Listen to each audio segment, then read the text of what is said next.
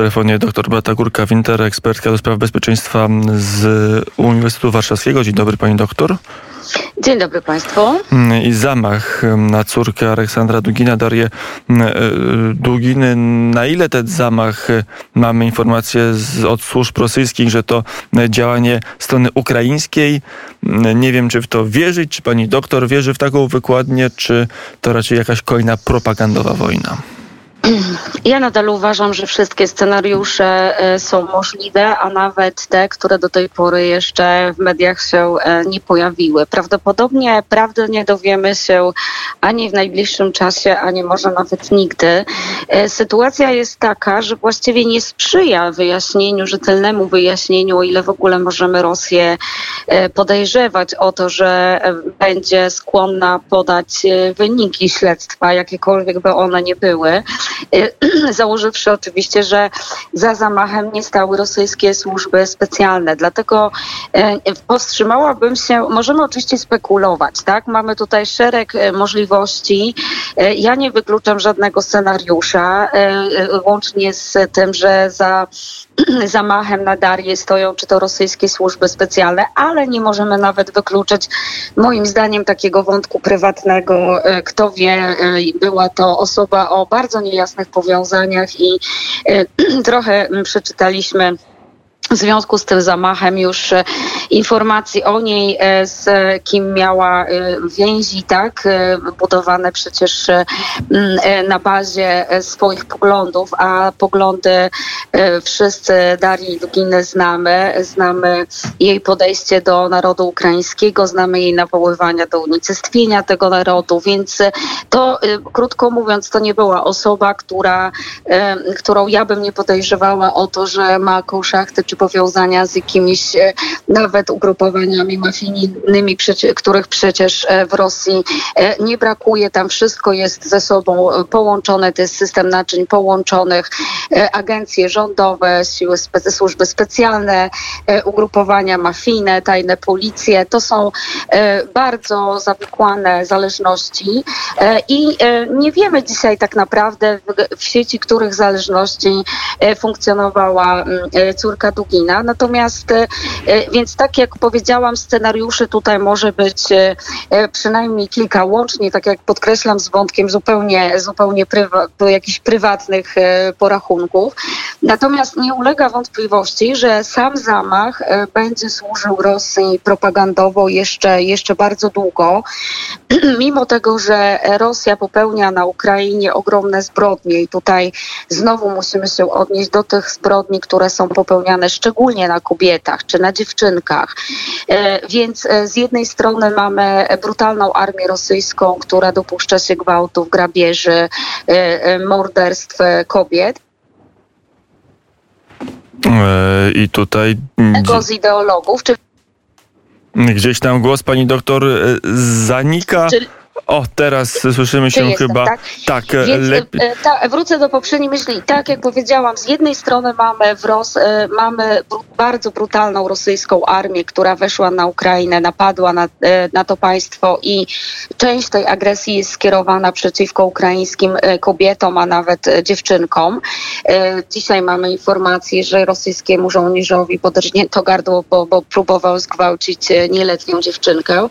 Więc z jednej strony mamy kobiety, kobiety ukraińskie, które są non-stop e, atakowane przez e, armię i e, to nami wstrząsnęło. I teraz po drugiej stronie mamy zamach na kobietę, tak, na, na młodą dziewczynę, to 29-letnią, która, który też w wielu osobach budzi, budzi no, jeśli nie konsternację, to taki, takie pytanie, czy, czy, czy wolno posługiwać się tak, przemocą wobec, wobec młodych kobiet, skoro tak potępiamy tą przemoc, to czy powinniśmy wyrazić jakiekolwiek zadowolenie z tego, że, że zginęła e, córka Dugina. I tutaj ja nie mam żadnych wątpliwości, że Rosjanie e, e, to wykorzystają. I też trochę się obawiam tego, że właśnie w, na tle tej śmierci, tego bardzo spektakularnego zamachu, tak, bo ten, ten samochód wybuchł, mieliśmy relacje prasowe, filmowe z miejsca zdarzenia, Więc ja się obawiam, że w cieniu tego zamachu trochę zginie jednak mm, nam z oczu los kobiet ukraińskich, a zaczniemy się zastanawiać i zaczniemy debatować, już taka debata zresztą w mediach społecznościowych się odbywa, czy, czy założywszy, że tego zamachu dokonali Ukraińcy, chociaż tutaj oczywiście możemy mieć ogromne wątpliwości, ale ja tak jak powtarzam, ja nie wykluczam na dzisiaj żadnego, żadnego ze scenariuszy. E, e, więc ja się obawiam, że, że przez e, dłuższy czas będziemy teraz dyskutować o, o tym, zapominając, zapominając o klucz problemu. To, że Rosja zrobi z Duginy męczenniczkę, to już widzimy od wczoraj. Od wczoraj zresztą płyną kondolencje z bardzo różnych ośrodków, niekoniecznie bardzo prominentnych, natomiast to też pokazuje, że ta osoba, wbrew temu, co się mówi, że głównym tutaj celem tak, mógł być ojciec, to jednak wspomnę o tym, że Daria miała, że tak to nazwę, swoje zasięgi w mediach społecznościowych, swoją, e, swoją grupę fanów, tak, jako bardzo aktywna uczestniczka tej debaty politycznej w Rosji e, i e, która umiała perfekcyjnie zagrać na rosyjskich emocjach nacjonalistycznych. Więc tutaj spłynęły kondolencje i to, co zwróciło moją uwagę, to, że wielu tych, wielu tych kondolencjach pojawiało się słowo martyr, tak, czyli męczennik. E, I rzeczywiście widzę, że dzisiaj e, e, to, co płynie z Kremla, Putin uderza właśnie w tony męczennictwa. Ojciec Darii też wydał oświadczenie już poprzez przyjaciela i przekazał. I rzeczywiście jest to wszystko utrzymane w takim tonie, że oto młoda rosyjska kobieta, która pragnie wielkości i dobrobytu narodu rosyjskiego i była gorącą patriotką, była, powinna być w ogóle wzorem do naśladowania dla wszystkich młodych e, i jej postawa jest godna e, podziwu, więc e, widzimy tutaj, że już trwa proces robienia z córki Dogina swego rodzaju męczenniczki i ja się obawiam, że niestety ten przekaz, wiemy jak silny wpływ mają Rosjanie i z mediach zagranicznych i za chwilę chwilę pewnie pojawią się programy, czy to jest etyczne. E, e, czekam już wręcz na, na telefon z hinduskiej e, telewizji, bo myślę, że to też nie umknie ich uwadze i, i czekam na pytanie, czy jeśli za zamachem stały służby ukraińskie, to, to czy takie działania są, są w ogóle etyczne, skoro piętnujemy mm, przemoc, szczególnie wobec kobiet, tak? I takie właśnie skrytobójstwo jest dosyć no, nieprzyjęte tak, w katalogu jednak etycznych zachowań. E, no i w tym kontekście oczywiście za chwilę nam zniknie, obawiam się, że za chwilę nam zniknie e, obraz szerszy, czyli poziom zbrodni, tak, jakich Rosjanie dopuszczają się na Ukrainie i oby tak się nie stało. A pani doktor, jaki, jaki może być odwet Kremla? Czy to jest tak, że w tej chwili, jeżeli za tym stały służby ukraińskie, to możemy się spodziewać zamachów na przywódców państw państwa ukraińskiego, czy jednak jest tak, że, że Rosja nie ma takich możliwości w tej chwili? E, jeśli chodzi o zamachy na mm, przywódców państwa ukraińskiego, to ja nie mam żadnego, żadnych złudzeń, że jakieś próby trwają odkąd rozpoczęła się wojna, a może nawet e, wcześniej. I takie informacje docierały do nas przecież cały czas, że e, właściwie życie Zeleńskiego, jego bliskich, tak, czy, czy osób z nim powiązanych, z najbliższego kręgu, czy ich rodzin, cały czas jest zagrożone. Więc tutaj nie trzeba było śmierci Darii, żeby, żeby oni e, w takim zagrożeniu e, pozostawali i będą pozostawali nadal.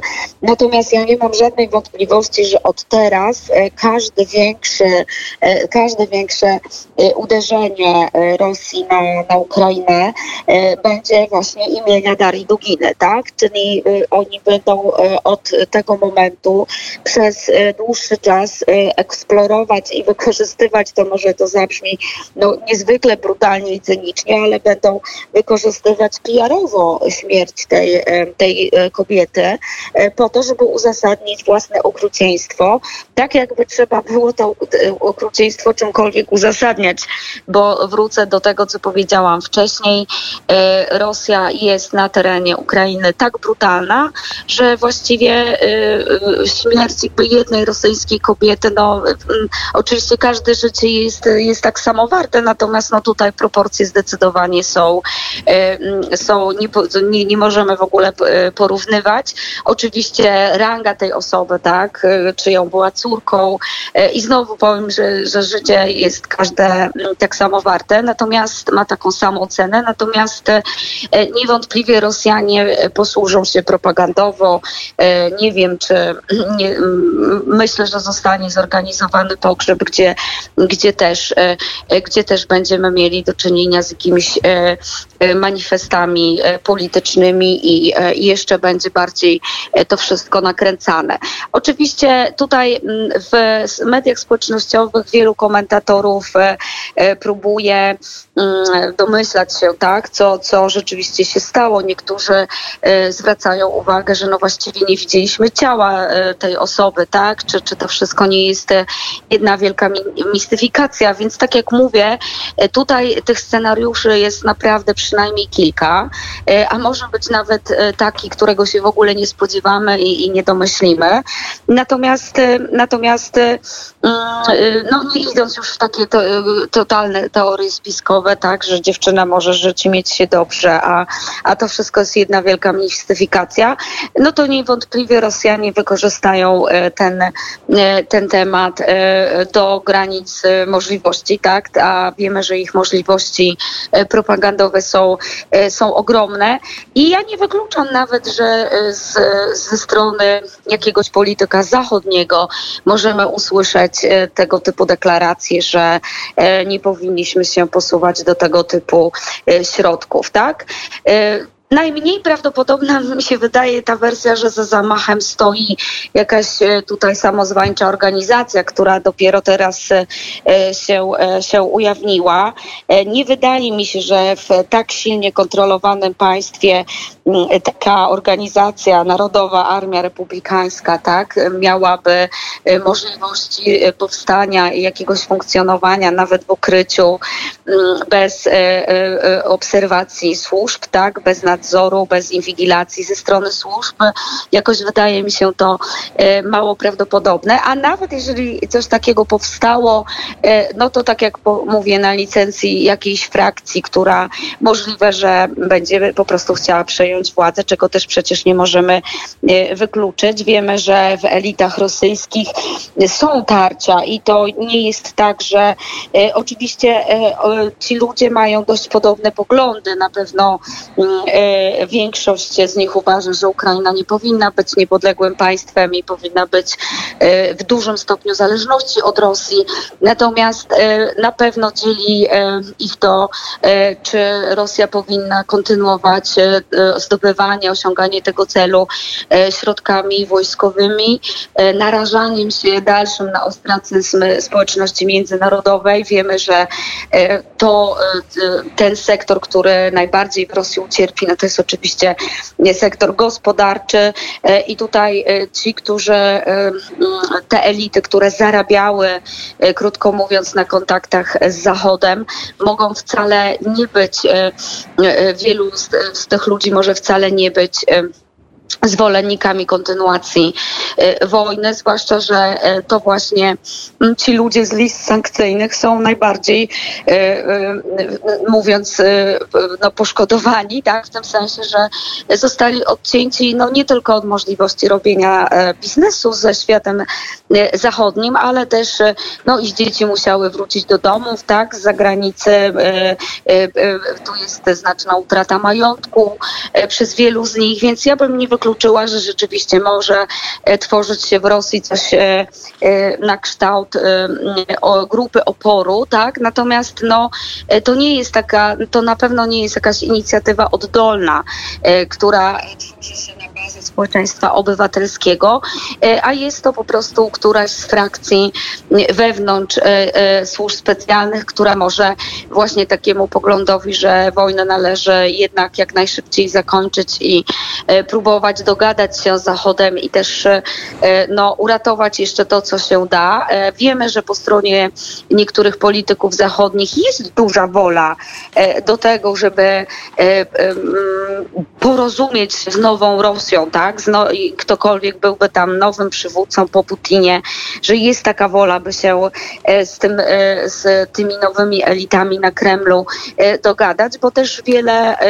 wielu polityków zachodnich e, uważa, że e, ta wojna szkodzi wszystkim, nie tylko Rosji, ale także e, całej Unii Europejskiej i ta widmo właśnie kryzysu przede wszystkim energetycznego, a co za tym idzie mm, kryzysu w kilku innych sektorach gospodarki, no to też nie jest sytuacja komfortowa, więc tutaj część rosyjskich elit na pewno ma świadomość tego, że gdyby krótko mówiąc pozbyto się Putina, e, no to, e, no to Rosja mogłaby w jakiś sposób e, powoli zacząć wracać do tego europejskiego obiegu, oczywiście mm, deklarując, że odstąpi od działań wojennych. Więc tutaj scenariuszy jest naprawdę sporo. Ja myślę, że jeśli ta tajemnicza organizacja rzeczywiście istnieje, to wkrótce dowiemy się mm, o niej więcej.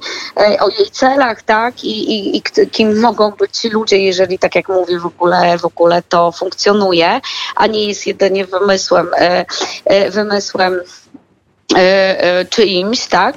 Więc, więc tak jak mówię, no, no czas pokaże, aczkolwiek wcale nie byłabym zdziwiona, gdybyśmy e, realnej e, prawdy, tak, tego co rzeczywiście się tam wydarzyło, żeby, e, gdybyśmy nie dowiedzieli się i nie dociekli tego w najbliższym czasie, a może nawet wcale. To pamiętajmy, że to jest Rosja, więc tutaj nawet jeżeli badamy różnego rodzaju wydarzenia z historii najnowszej Rosji i mamy na ten temat publikacje, to w wielu tych publikacjach takich prominentnych badań badaczy Rosji, którzy Rosję świetnie znają.